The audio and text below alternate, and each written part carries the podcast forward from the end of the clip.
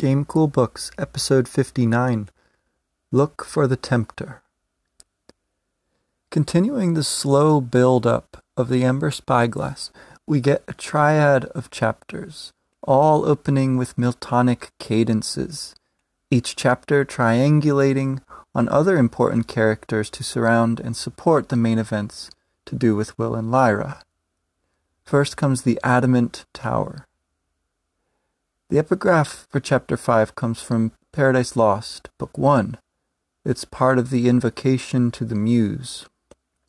With ambitious aim against the throne and monarchy of God raised impious war in heaven and battle proud. The quote leaves out the subject of the sentence, which comes some ten lines earlier, the infernal serpent. And it elides the very next line, which concludes with vain attempt. The solitary figure, Satan like, who makes the choice to take the greater risk for urgency's sake and plunges into the mephitic, noxious air at the start of the chapter is unnamed. Pursuers and quarry are lost in this cloud, disoriented like the reader. Is this the clouded mountain? As if looking on from a long way away, we see the angels, if it's angels, struggling like scraps of flame, rising, falling. But two hunters never emerge, making the environment itself as deadly as anyone in it.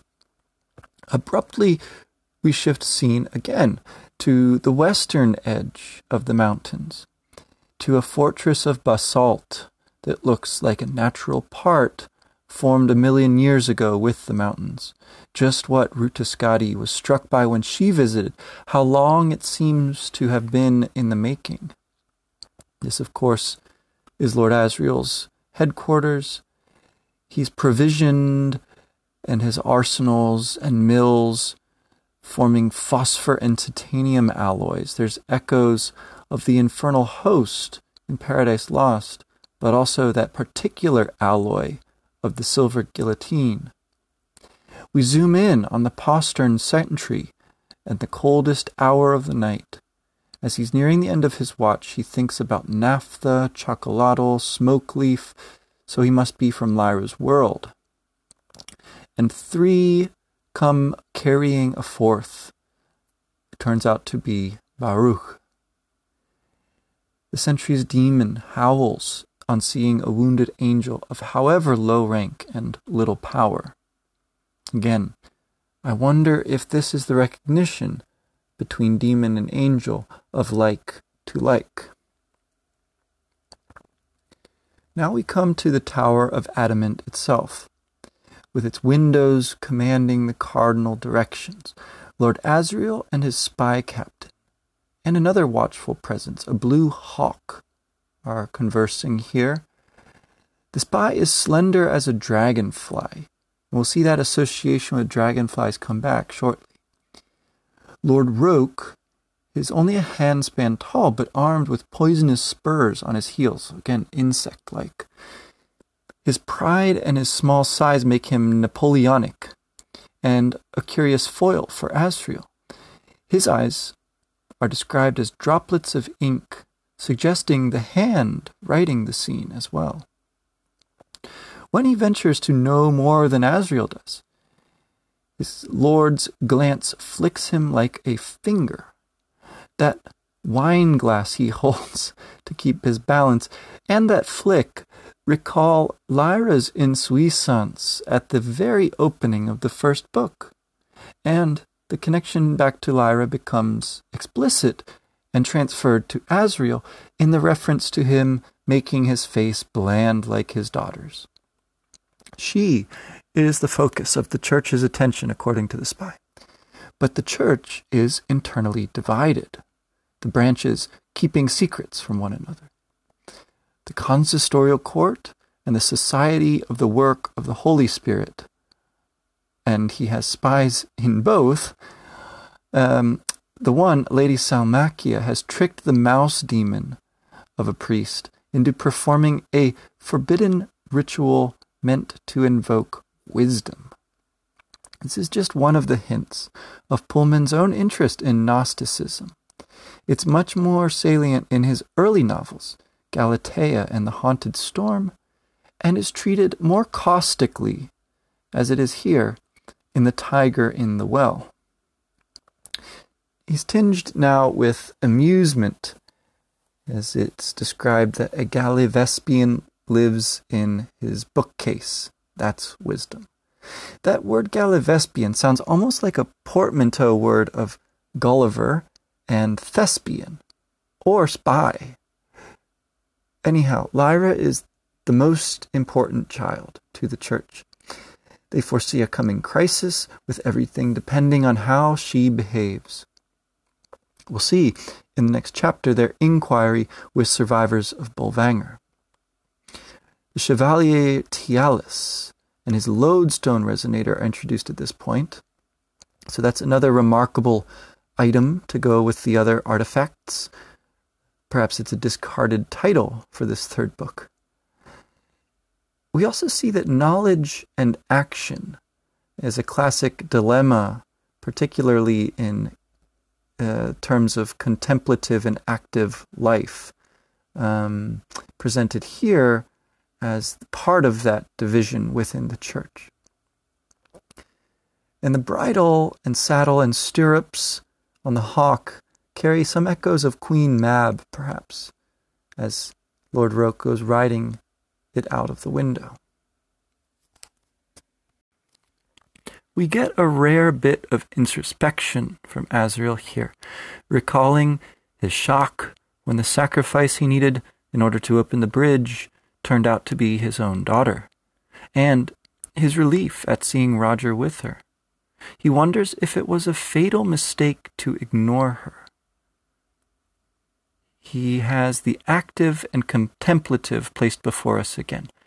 As he asks, What can she do? What does she know? Her access to knowledge with the alethiometer is dismissed as nothing special, since others have that access too. But we might say none have quite the reading capability that she does. Not even close. In fact, from the witch's prophecy and the statement by the Master of Jordan, we know it might matter more what she doesn't know.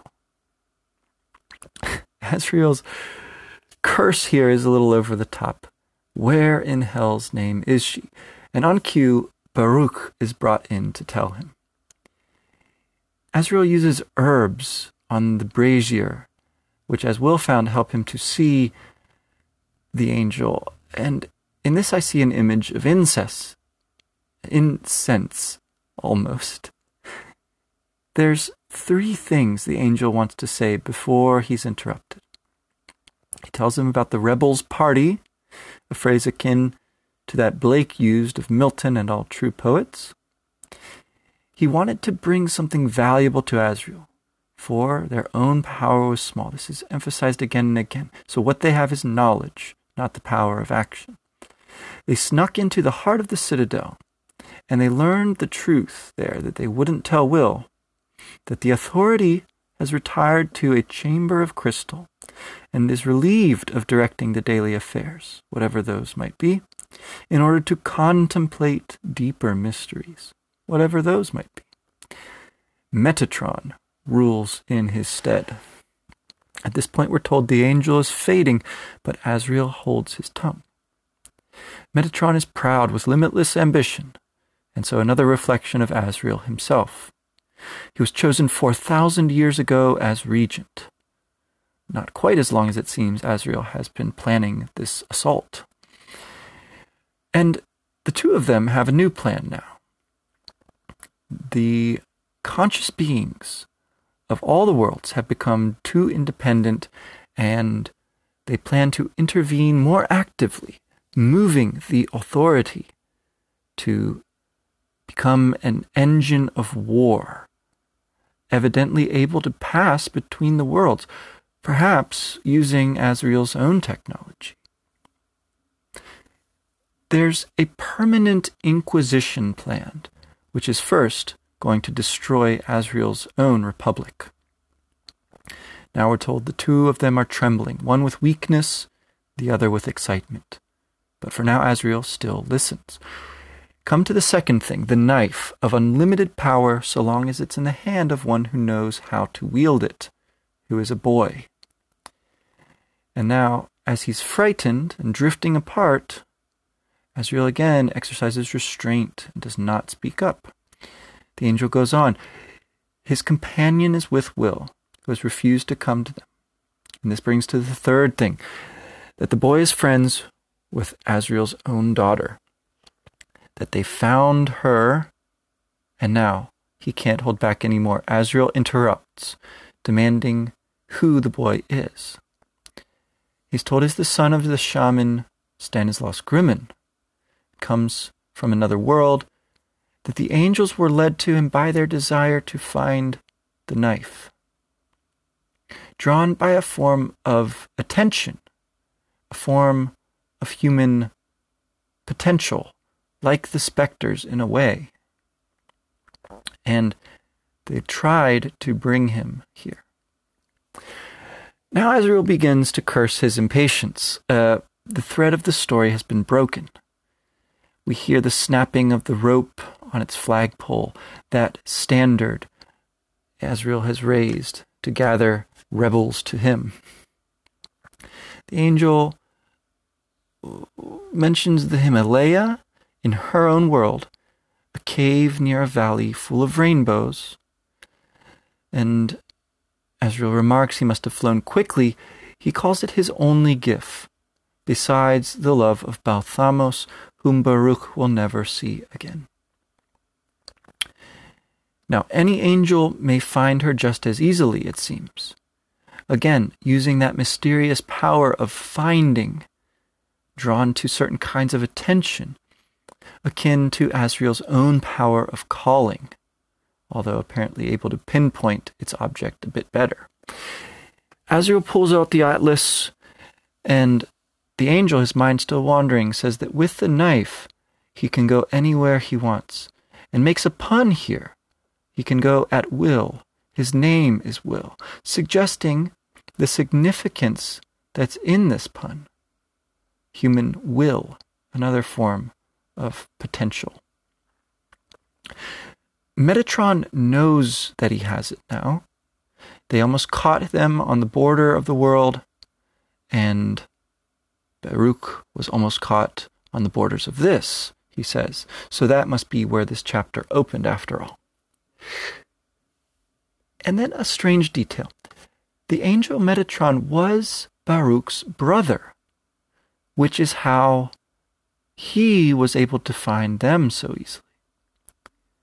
How each was able to find the other. They in the clouded mountain, reaching the heart, and Metatron almost catching them before Will cut away through the worlds. That's how I interpret this anyway. His name in life was Enoch, and he was a lover of the flesh he cast Baruch out because, and here he trails off, but his next words suggest the reason. His dear Balthamos. Where exactly is Lyra? Asriel still wants to know, but the angel can only say disconnected phrases about her mother, the tattered flags. And then Stelmaria, the demon, springs to try to stop a person from coming in, but it's too late. An orderly opens the door, and the draft from it makes the particles of the angel swirl away in randomness. The last articulate thought coming as Balthamos' name, a whisper from the air. He's quick to say it's not anyone's fault. What's unsaid is that if it is anyone's, it's Asriel's for interrupting gives a flurry of orders for King Ogunwe and his commanders, for Basilides, Zeppelin, and Gyropter divisions. Ogun seems to refer to a god or spirit of the Yoruba associated with metalwork. And tapping his brass dividers here, Asriel is a play on the image of Newton with his tools, or Urizen himself, perhaps, William Blake's Ancient of Days. The fires and clang offer more infernal imagery, and he says he's learned a lot, but not enough. Yet he's going to act on that knowledge he's gained. Teucros Basilides, when he comes in with his nightingale demon, seems to refer back to Keats again, the ode to a nightingale. And he certainly refers to the Greco Roman myths, Pullman that also taught for years. Teucros was a hero in the Trojan War. His words in Horace's Odes 1.7 seem apposite. Do not despair. Asriel has him pinpoint down to the coordinates the most important thing everyone wants to know where Lyra is. As for who this reader of the alethiometer is, why and how Asriel's brought Teucros Basilides with him instead of Lyra, we never find out. She, meanwhile, is still dreaming and stamped her foot in the dream so hard it hurt her. She says, Don't believe it and don't say it. That's referring to Roger saying that she'll forget him. But she insists she will wake up and she won't forget. She won't think it's just a dream. She sees the hopeless faces with their diversity of all races and ages, close, silent, and sorrowful around her. Surely another reference to underworld scenes in the great myths. And Roger's face is different. His shows hope.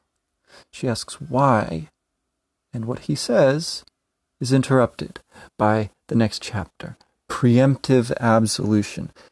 This chapter is about the church, headed by Milton's epigraph from Book Three this time. Relics, beads, indulgences, dispenses, pardons, bulls, the sport of winds. The context there is the vanity, according to him, of certain Christian beliefs to go along with the vanity of the infernal serpent who is passing through what is going to be the future limbo into which these believers will be thrown, just as Satan is traversing it in pursuit of his own vain ambitions. Fra Pavel is on the stand, reporting the words of the captured witch aboard the ship. His frog demon is expressing his fear they say that it's eight days they've spent getting testimony here in the ancient St. Jerome. And that's a potentially valuable timestamp. The torture that he saw made it difficult for him to recall exactly, but the witch's meaning is clear. The child has been recognized as the subject of their prophecy. She will make a faithful choice, and there is a name that will make the parallel clear and make the church hate and fear her. That which was killed, and Mrs. Coulter left. The child, too, is gone, with the help of a boy with a knife. And here Fra Pavel interrupts himself, worried, but he's assured he must speak freely by the president. This knife will open worlds. It has the power to kill the Most High. There is nothing it cannot destroy. And here his frog sips at some water. Give the name, waste no more time, the president demands. Lyra is in the position of Eve. The nuns, taking down the transcript here, almost break their vow of silence so surprising is this news. But he insists the alethiometer is not forecasting, but giving conditions. If she is tempted, it's likely she will fall, and the outcome will be that dust and sin will triumph. But that, of course, is more than the alethiometer has said. That is his interpretation. Then we get another image, like we do, of dust. The million motes of ordinary dust, not dust with a capital D in the sun streaming through the windows here. And it's interpreted a bit for us here. This is the image of that invisible sin that settles on the believers no matter how dutiful their works. That's how they see it. The child is in the hands of Mrs. Coulter in the Himalaya, and he is sent away to ask at once for more clarity. But here he gives a little extra information, as the alethiometer sometimes does, that the society knows more. Now, he knows this is dangerous because of the rivalry between the different arms of the church, but he supposes it's more dangerous to hold back what he knows. They are closer to finding out, for they have other sources of knowledge forbidden to him. Maybe this is an allusion to Salmakia's disguise as wisdom. But if so, the alethiometer is not telling him the whole truth, or again, he might be misunderstanding its information. Anyhow, he's going to go find out more with the help provided. The stenographers are dismissed, and the gentlemen adjourn. Clearly, this is a patriarchy. Gomez is singled out as the youngest, but the president is a Scot, Hugh MacPhail. He would mold the destiny of the church for many years, and the evidence of this molding is in his own body, which would be fat but for the brutal discipline he imposes through diet, exercise, and his own restlessness. His lizard, his cold blooded demon, and he's told that Asriel is gathering his army by a witch friendly to the church. But he emphasizes more the internal adversary than the external one says the Vision Board was hoping to replace them as the most powerful arm of the church. And he's interested in this boy and the knife and what it might have to do with dust, what was discovered at Bolvangar. She's going to find out downstairs. Again, that simple word has a chilling effect on his audience here as they imagine the cellars white tiled with anbaric current soundproof, and well drained. He seeks not to understand dust, but to destroy it, which is, after all, what Asriel told Mrs. Coulter he was going to do, and why Lyra decided that she ought to save dust. He says this is so important that if the Holy Church is to perish in the doing of it, it's worth it to have that hideous burden of sin purged. Gomez, anyhow, approves of this extreme martyrdom. And one suspects that the author would also like to see the church perish. This Eve, he says, in whose fall all their ruin is implicated, about her he proposes the most radical strategy to kill her. And Gomez points out he's done preemptive penance. This doctrine within the consistorial court to have built up a store of credit, of absolution for a sin as yet uncommitted. Now, this is unknown in the real world church either, um, but it's clearly based on concepts like indulgences and the zealotry of those who commit martyrdoms and acts of faith, so called. Um, so this assassin will be in a state of grace to permit him to commit his sin, which would be no sin at all. Gomez is compared to the arrow of God, going invisible and in the night, like the angel that blasted the Assyrians. This apparently refers to Second Kings, verse 19, or chapter 19 rather. Isaiah chapter 37 repeats the same story. Or possibly it refers to Byron and his galloping destruction of Sennacherib poem.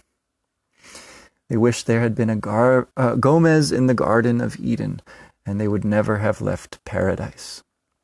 Again, that seems like a rather drastic interpretation of the story. But the court gives Gomez their blessing, and it's clear who's really in charge here President MacPhail.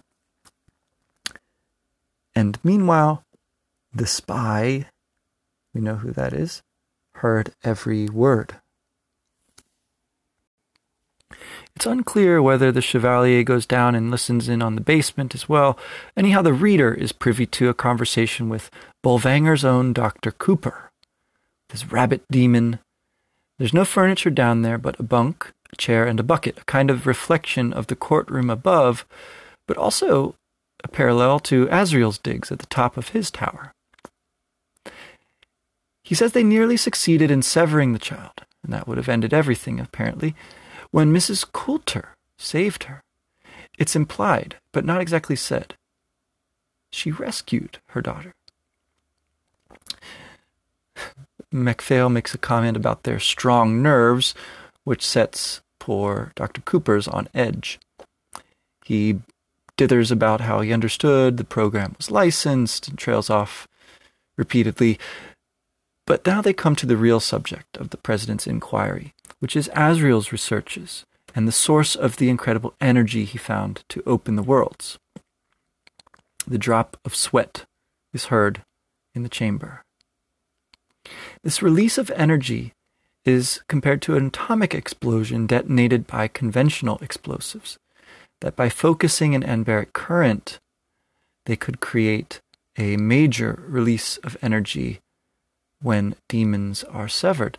Now, this is not taken seriously, Dr. Cooper says, because it could be heretical. His colleague who discovered and was interested in it died in the attack, he says. His own demon swoons at the smile MacPhail gives him. It's unclear whether this is because he's lying and he really knows more, or simply because he is being given his own great task here to earn his forgiveness by holding nothing back, by giving all his attention to notes and experiments and equipment to rediscover, if necessary, what his colleague knew. He's told to give thanks to the authority, and he does, bowing, pitifully grateful to help in this horrible way. We shift scenes to Tialys and Salmakia, the spies, at one of their meeting points in the city of Geneva.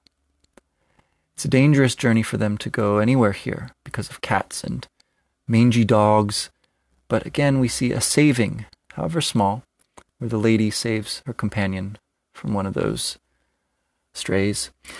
They go and talk by a shabby square with its plane tree. They talk about the court's friendly invitation, which has already gone out, to discuss their matters. They remark that this is quick work they're making. They talk about their secret assassin, and they say how logical these people are. The spies wonder if they'll ever see this child, and they'd like to. Like the reader, who will be missing Lyra by now after this discussion in the church. They agree to meet tomorrow at the fountain, and what's unsaid, and this is interesting, the narrator tells us, is that their lives are very short, that they live to be about nine or ten years old and are already in their eighth. Their people, the Gallivespians, die in their full vigor after a brief childhood. So that there's a comparison made. The life of Lyra to them is like the witches to her. And so we see yet another variation on this theme of being human, of growing up. They go to send messages back via the resonator, and the chapter concludes with an apparently unobserved scene, again between the president and his assassin, Father Gomez. He grants the absolution that has been sought, so that this will be no murder, and the young priest is transfigured. With his own certainty, he's incandescent. We should probably be thinking like Lee Scoresby when he killed the agent at the observatory of paintings of martyrs in ecstasy. Now, a practical matter. We talk about money and how he'll be cut off from all help and can never come back. This is where the advice comes to look for the tempter, not for the girl. The tempter is a she, and this is surprising to them. It suggests how strange this world is. But apparently, the alethiometer has indicated this. He calls it a sacred task, so yet another work, and that he has faith in the power of Gomez's faith. Now, that's a strange thing to say. The emphasis on your faith might imply his own is contingent. It invites a kind of infinite regress in which our faith is in others' faith rather than in any real God. Now, MacPhail claims that the tempter will be guided by the powers of evil to where she might meet the child. And so, if their first plan to kill the child falls through, the ultimate guarantee will be his work. Now, apparently, he's not going to kill the tempter, which one would suppose would also circumvent any plans of the evil powers, but instead to wait until she leads him to Lyra. He calls him Dear Luis, and they kiss farewell. As he's dispatched here, another story thread is unspooled, but it's closely linked to Mary, whom we'll see next. The chapter closes with Roger's explanation. Why does he have hope? Because you're Lyra. And she feels a burden fall upon her, a burden of responsibility that makes her dizzy even in the dream, kind of like feeling that pain stamping her foot. This is a hint this is not just a dream. But it's already fading, his face receding into shadow. She's trying to tell him about all the people that are on their side the powers of evil, in the words of the church. People like Dr. Malone from her other Oxford. But there's one person, really. And now her thoughts are wandering away like sheep, but she says that they can trust him. She swears. Her reason is cut off. We shift to the next chapter, titled Mary Alone. So a pun on her name, just as we heard Baruch make a pun with Will's. This one is not really accurate, as it turns out, because the whole chapter is about how she meets someone else. Trees are the image we get from Milton this time. Trees in the unfallen world. Last rose as in dance the stately trees, and spread their branches hung with copious fruit. That's in Book 7 of Paradise Lost. Another play on language here with the tempter tempted. An old couple in their olive grove offering her more hospitality, reminiscent of another myth, that of Baucis and Philemon, turned into trees by the gods in Ovid Metamorphoses. The specters are avoiding her, it seems, and so they consider her a talisman. She's been in this world a week, so about as long as the testimony's been going on back in Geneva. She's in horror of those ethereal vampires and knows she can't stay but must move on. So she claps a kind of ritual of farewell and we are reminded of her last communication on the screen of the computer back in The Subtle Knife. Now that she's gone through the world, uh, she can't decide what to do next. She knows she's supposed to play the serpent, but doesn't know what that means, and so she's going to look for guidance now. From a silk scarf, she takes out a book that she's had for some 20 years. It's a commentary on the I Ching, She's brought it with her for sentimental reasons, but also because Lyra asked a question about the diagram pinned in her office. What's that? Apparently, dust has many ways of communicating with people. It's what Lyra learned by asking the cave. This one involves yarrow stalks and dividing and counting and interpreting how they fall. this is something Mary learned to do as a teenager and almost forgot, but the ritual now comes back to her. Attention and a calm sort of frame of mind that we're familiar with by now. And also the book, which is very interesting. Lyra, of course, doesn't need the books of interpretations of the alethiometer. But even to understand this book, it seems she has to keep her mind in that same state of poetic uh, knowledge. The phrase that we hear is about turning to the summit for provision of nourishment and spying about with sharp eyes like a tiger with insatiable craving, no blame. The Wilhelm commentary runs in contrast to the six in the second place, which refers to a man bent exclusively on his own advantage. This line refers to one occupying a high position and striving to let his light shine forth. To do this, he needs helpers, because he cannot attain his lofty aim. With the greed of a hungry tiger, he is on the lookout for the right people. Since he is not working for himself, but for the good of all, there is no wrong in such zeal. And elsewhere in the commentaries, it says, The good fortune in turning to the summit to be provided with nourishment inheres in the fact that the one above spreads light. So it's understandable why Mary finds all this encouraging. She follows the commentary in its mazy path and comes to keeping still is the mountain. We can read this in a different section on the discussion of the trigrams, which wraps up gnarled tree trunks possess the greatest power of resistance. I'm again taking this from the Wilhelm text and commentary on I Ching, which is in turn translated from German into English for us in a very lovely Bollingen edition with a foreword by none other than Jung. So Mary's interpretation of all this considers that it must refer to the openings, uh, the windows in the air between worlds, and decides to literally go upwards to find one.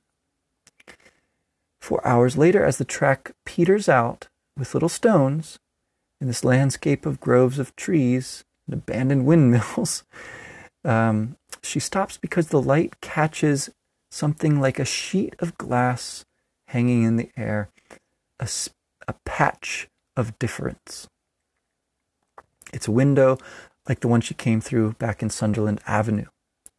And she's able to see it because of a certain quality in the light, very much like seeing an angel at certain times of day. She takes the time she has now to examine this one, see how its edge is intangible, how it's invisible from the other side, and the absolute difference that she can feel and perceive between the two worlds, and the wonder that she feels that such things could be. Hmm. We're told a little bit more uh, by the narrator that this was made around the time of the American Revolution by a careless knife bearer. That it's at least at a point similar between the two worlds, insofar as there's rock on either side. But whereas this one is in the, the scree slope, the other world is at the top of a vast plain. And it's evening.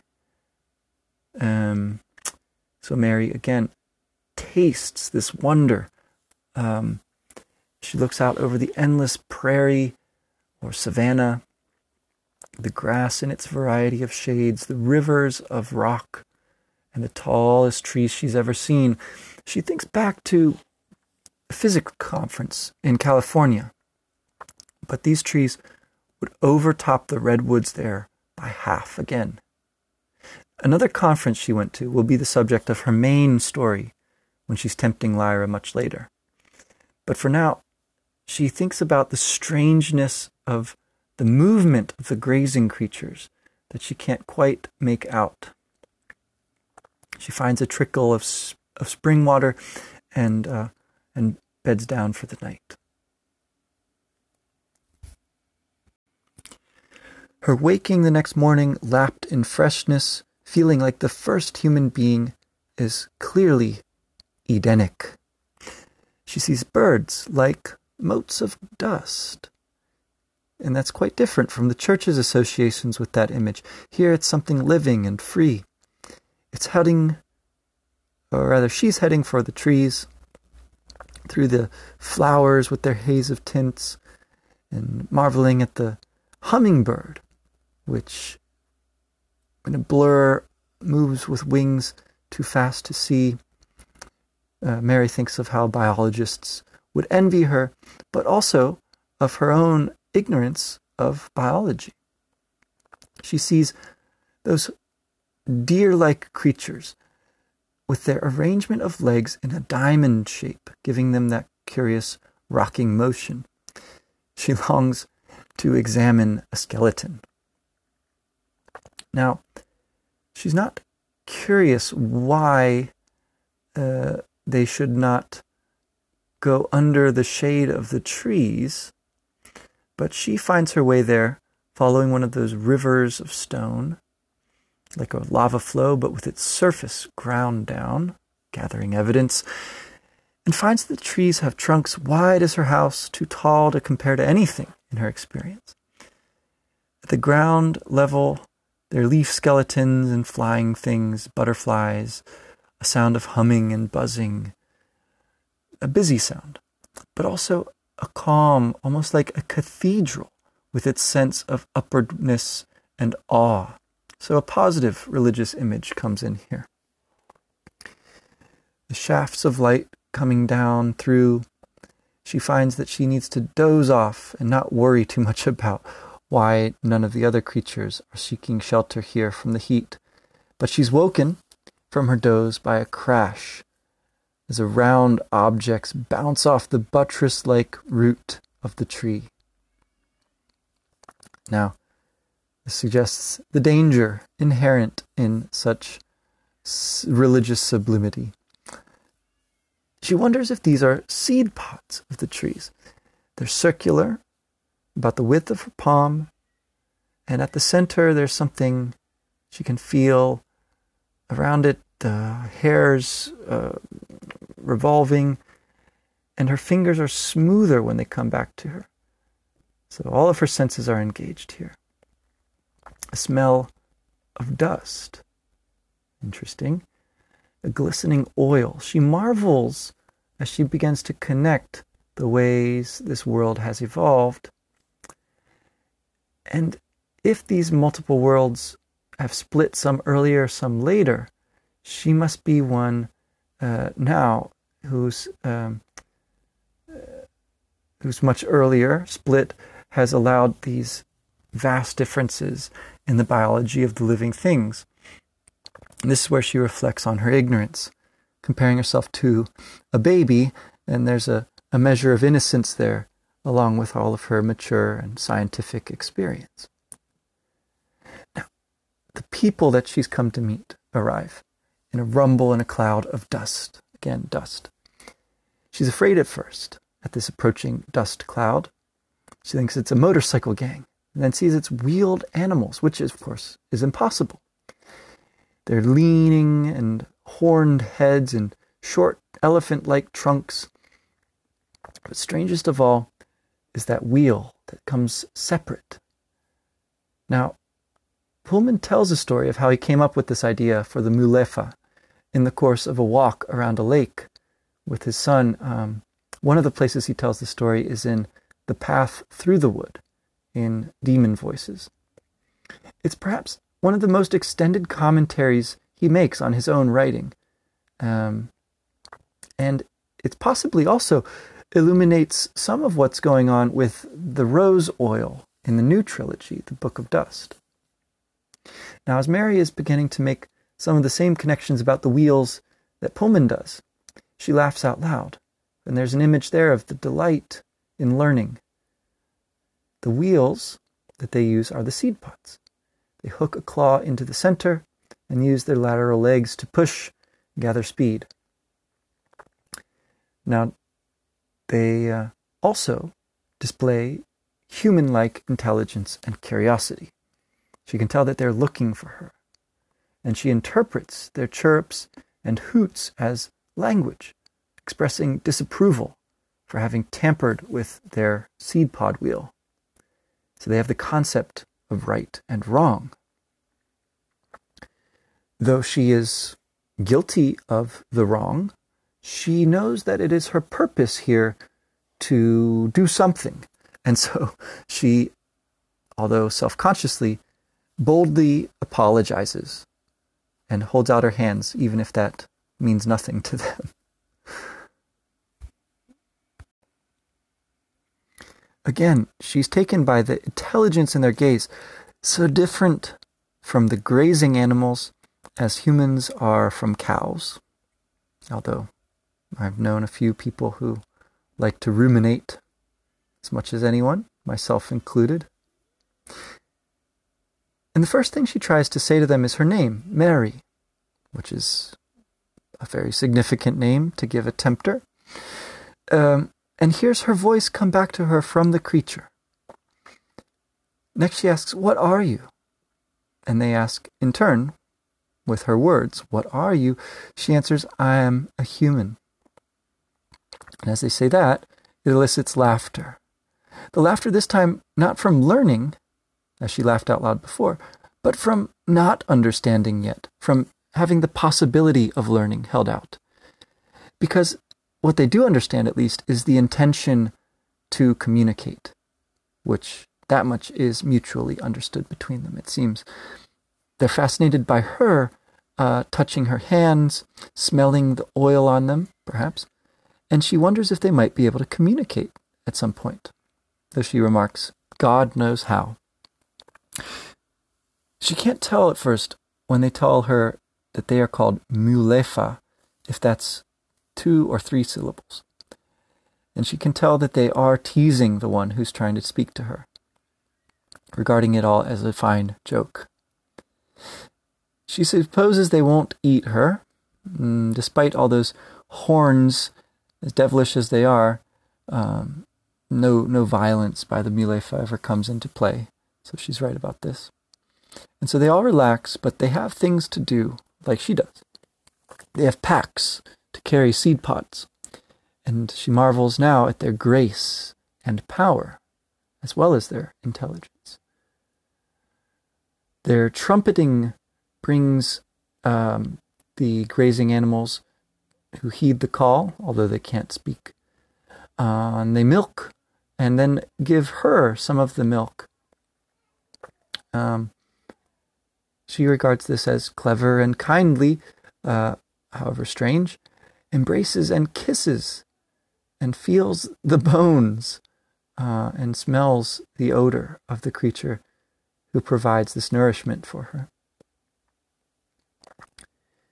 They're overjoyed at the welcome, uh, and there's sadness at the parting, but then surprise too, because they seem to be offering to carry Mary with them. And a little awkward, but they uh, get her on board and move away, so she's riding among them. And that closes the chapter. Aside from the dream, because he's will. And that finality in the dream sequence is another way, besides the Milton quotes that open the chapters, of linking these three. And so they complement one another. They wrap up for us the first part or prologue to this story. Thanks for listening.